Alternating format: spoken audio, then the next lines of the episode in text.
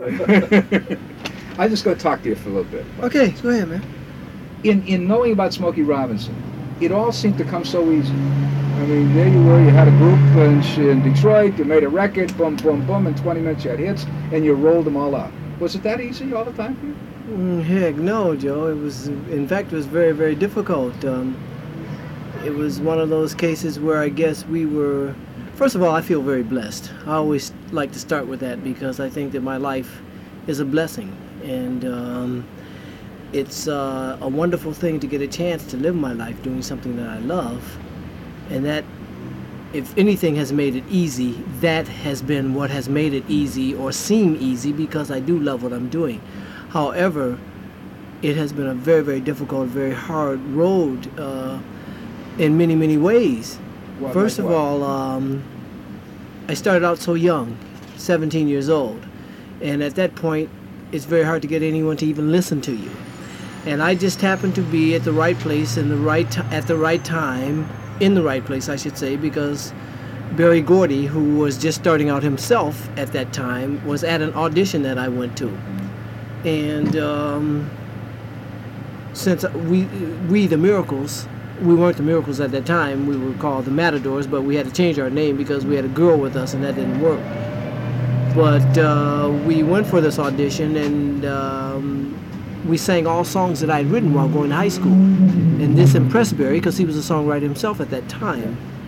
And this caused us to strike up a relationship, whereas the people who we auditioned for didn't like our group. But anyway, uh, Berry and I struck up a relationship through songs. And um, shortly after that time, he started Motown. And that was a struggle, of course, because we had to start out under very precarious position uh, uh, uh, conditions. Uh, in as much as Berry was, uh, first of all, he was black, trying to break into the record business, and his idea at first was just to be a local company.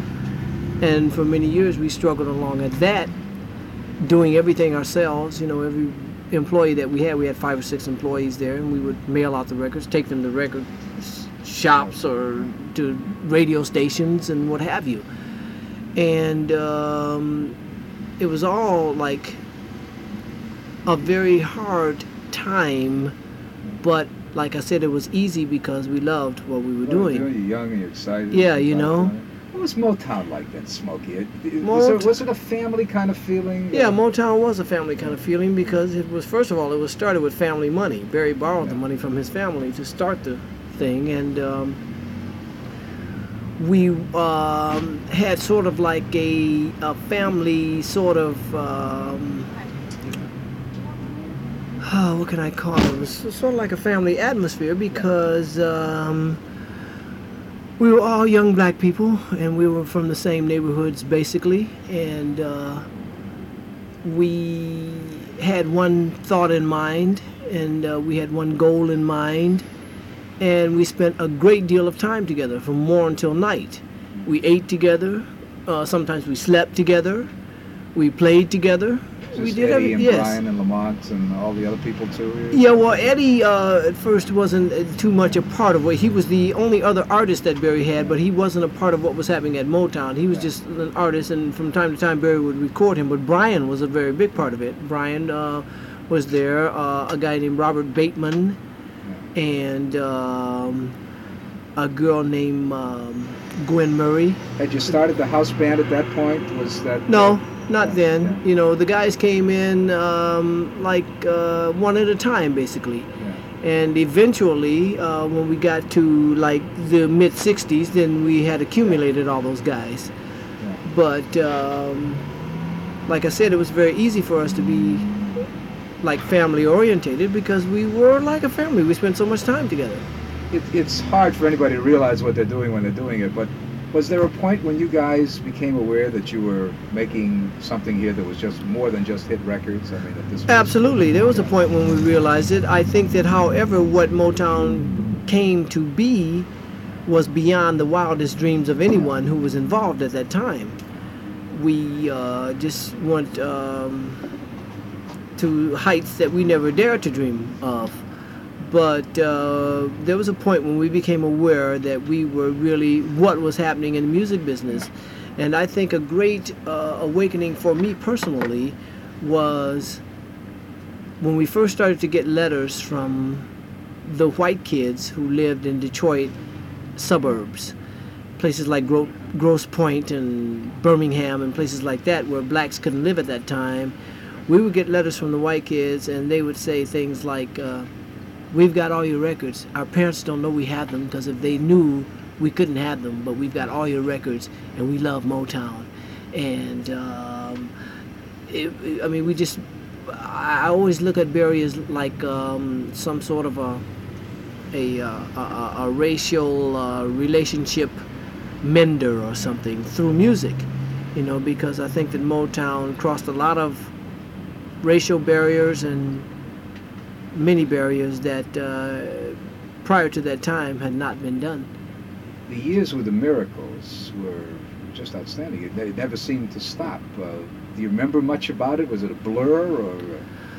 No, it was it was my life, Joe. So I remember really, I remember everything about it. But um, uh, looking back on it at this time, it it does seem like those years uh, from like 1958 till 1972 went by instantly. But that's only because it's now. yeah. As it was happening, it was. Um, I mean, it took the time that it took, and um, that we had many, many ups and downs as a group. I mean, we people look at the miracles and they say, "God, lead him." Boy, he had all those hits, you know.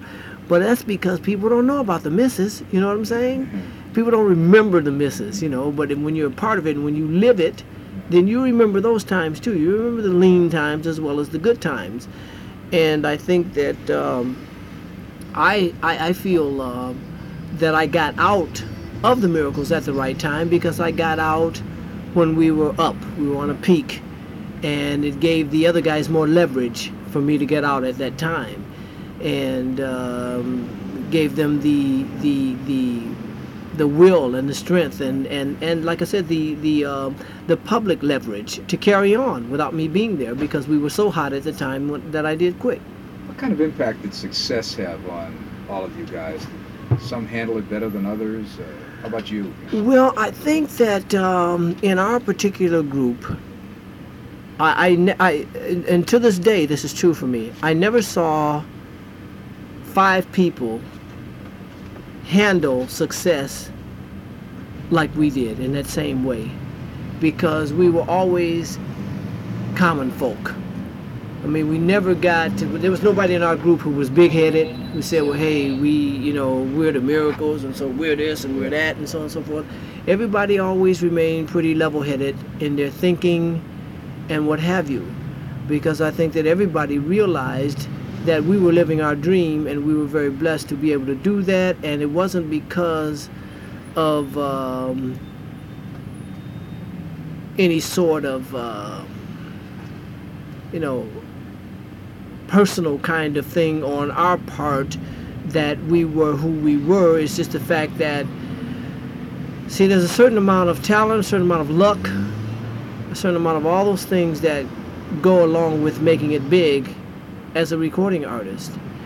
And um, if in fact you start to believe that you who you are, that you are who you are when you're on stage, you know, and the chicks are screaming and they're trying to tear your clothes off and blah blah blah and all this and so on and so forth, then you're in trouble. You're doomed, you know. But if you remember that, oh yeah, they're doing this, and it's a wonderful thing that they react to us in this way. But however, I'm just a guy and I sing, and all these people, the guys, the cab driver's daughters out there, you know, and and the grocer, and those people like that. So I need them. You know, I need I need them more really than they need me because they're going to be entertained by I mean there's thousands upon thousands of entertainers although these same people support all of them but um, okay uh, yeah I, I'll just take about five minutes. Yeah. Uh, not everybody reacted the same way, though. I mean, you had some that. Yeah, see, and, and those people with are gone. You Yeah, know, those people people- faded yeah. fast because when they began to believe that they were who they are, like I said on stage, and that it sees that they they began to believe that even if they had been a grocer Yeah. or a cab driver or whatever, people would have reacted to them in the same way because they were them. You know, not realizing that this is a thing that goes along with show business, and you're just a person, and you have to deal with it like that. And I always like to go one step further because I'm a spiritual thinking person, and I know that in God's eyesight, we're all the same. You know, just, we just have different jobs. Smokey people talk about your voice and with expressions like sweetness and sublime and astonishing and expressive. What about your voice? How do you perceive it, you as a singer? Well, I do uh, know that I have a voice that when people hear me, they know who it is, and um, I just enjoy. I enjoy singing. I don't. I don't consider myself as a, like a great singer. You know, I just. I, I think I feel songs, uh, perhaps uh, as much as I, I I myself possibly can. But I don't consider myself like a great singer, like uh, Aretha Franklin or or uh, Luther Vandross or those people who can just really just sing, sing, sing to me. Yeah. Those people, you know, Jackie Wilson and you know, uh, Pavarotti. you know what I'm saying? Uh, but um, I, I think that basically I'm a song feeler, and um, because I, you know, I, I've sung some of those songs uh, thousands upon thousands of times, and every time is like a new time for me. And they talk about the other aspect of your career as a writer. People have compared you to Cole Porter. You seem to be rather prolific. You have term. How do you perceive yourself as a writer? Well, um, I, I think that um, in my writing, I really am a song lover. And I've always been a song lover all my life. From a little kid, I was a song lover. And I bought songbooks and stuff like that with my money. And I had a great um teacher because Berry Gordy was the one who really showed me how to make my songs songs or stories, you know what I'm saying? Because I could always rhyme stuff really good, but I wasn't a continuity person. My songs didn't tell a complete story from beginning to end and middle and what have you. I would go off on several different subjects in the same song, but it would be rhymed up really good. But I do know that I'm a song lover and that I take my songwriting very, very seriously. And I've got a lot of songs that I will not even reveal because I know they're not right yet. And I, I have to know that a song is right before I'm going to let somebody hear it uh, uh, commercially. You know what I'm saying? And I am a very, very critical song person. And I'm critical on myself. And um, so I think that it makes me uh, more conscious of my writing. Do you ever concerned about drying up or hitting a block or a wall? I used to from time to time. I would think, well, hey, maybe that was it. Maybe that last hit song was it, you know. But nowadays, I don't even think like that anymore because I just know that um, it, it's it's it's a God-given gift, and it's there. And if I apply myself to it, then pr- probably I'm going to come up with something else. Just one or two questions. Uh, you guys left Detroit and came here. All of a sudden, there's a vacuum in Detroit. Uh, there, there still must be talented kids there, aren't there? Uh, Yeah, yeah, man. You know, but I, I got another viewpoint on that Yeah. too because uh, see, people always say that, man, there was so much talent in Detroit in those days, and you guys had all that talent, and what have you. We had Berry Gordy, man. that's that's You know what I'm saying? if you put We had Berry a- Gordy yeah, back in there again. Yeah, you could do it again. yes, couldn't absolutely. Or put him in Chicago, Yeah. it would have happened in Chicago. See, Yeah. it, we had an outlet. The young kids in Detroit, the young talented people had an outlet because those talented people are all over the world. In every Mm. town, every city, everything, every place you can think of has young talented talented people, but they don't have an outlet.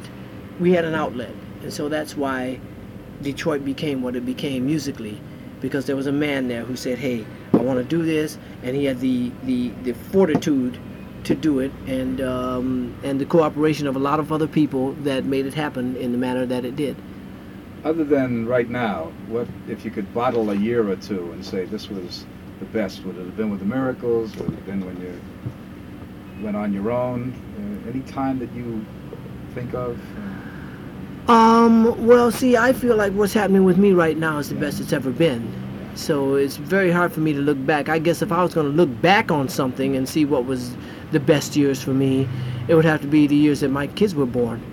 Because, you know, my kids are, are, you know, wonderful miracles to me. You talk about the miracles, my kids are miracles to me. You- So, You still uh, uh, are you still surprised sometimes the reaction when people know you're Smokey Robinson? I mean, and and the kind of things that people well, say to you. well, yeah, sometimes I am, you know, and especially if I meet somebody and, and you know, like guys come up to me and say, "Well, man, I am from Zimbabwe," Yeah. you know, Yeah. and, and I know your music, man. And, you know, that trips me out. You know, I'm from Baghdad, man. I, I know your songs. And what, you know, uh, yeah, yeah, yeah. It, it's still it's still a trip for me when when I you know, because I guess I just um, like I said, I just feel like it's just my life, and um, I mean, I'm very happy when people recognize me and they know me, but uh, I, I don't look upon myself as being um, somebody that's like a phenomenon or something like that, like uh, Michael Jackson or Elvis Presley or the Beatles or th- that that sort of a person personality, I should say. But um, you know, I guess I still get tripped out. Because as a as a handful of you who represent a major chunk of American cultural history, you, Bob Dylan, maybe Paul Simon, Beatles, uh, that it's it's a weight to carry sometimes. Well, yeah, that's a good company too, man, and I, I'm I'm very happy about that. I'm very, uh, you know, when I look back on it, I think my probably the proudest thing that's happened, uh, as far as I'm concerned. Uh, I mean, I've had many many things that happened in the music world that have made me proud. Um, to be like inducted into the Rock and Roll Hall of Fame is a, is a real proud thing for me. But I guess when I look back at my life and what's happening now, especially the, the, the, the, thing that I'm the most proud of is the fact that I'm still here. And I've been doing this for 30 years. And I'm still here and I got a hit album right now. You know, so uh, that really makes me feel good.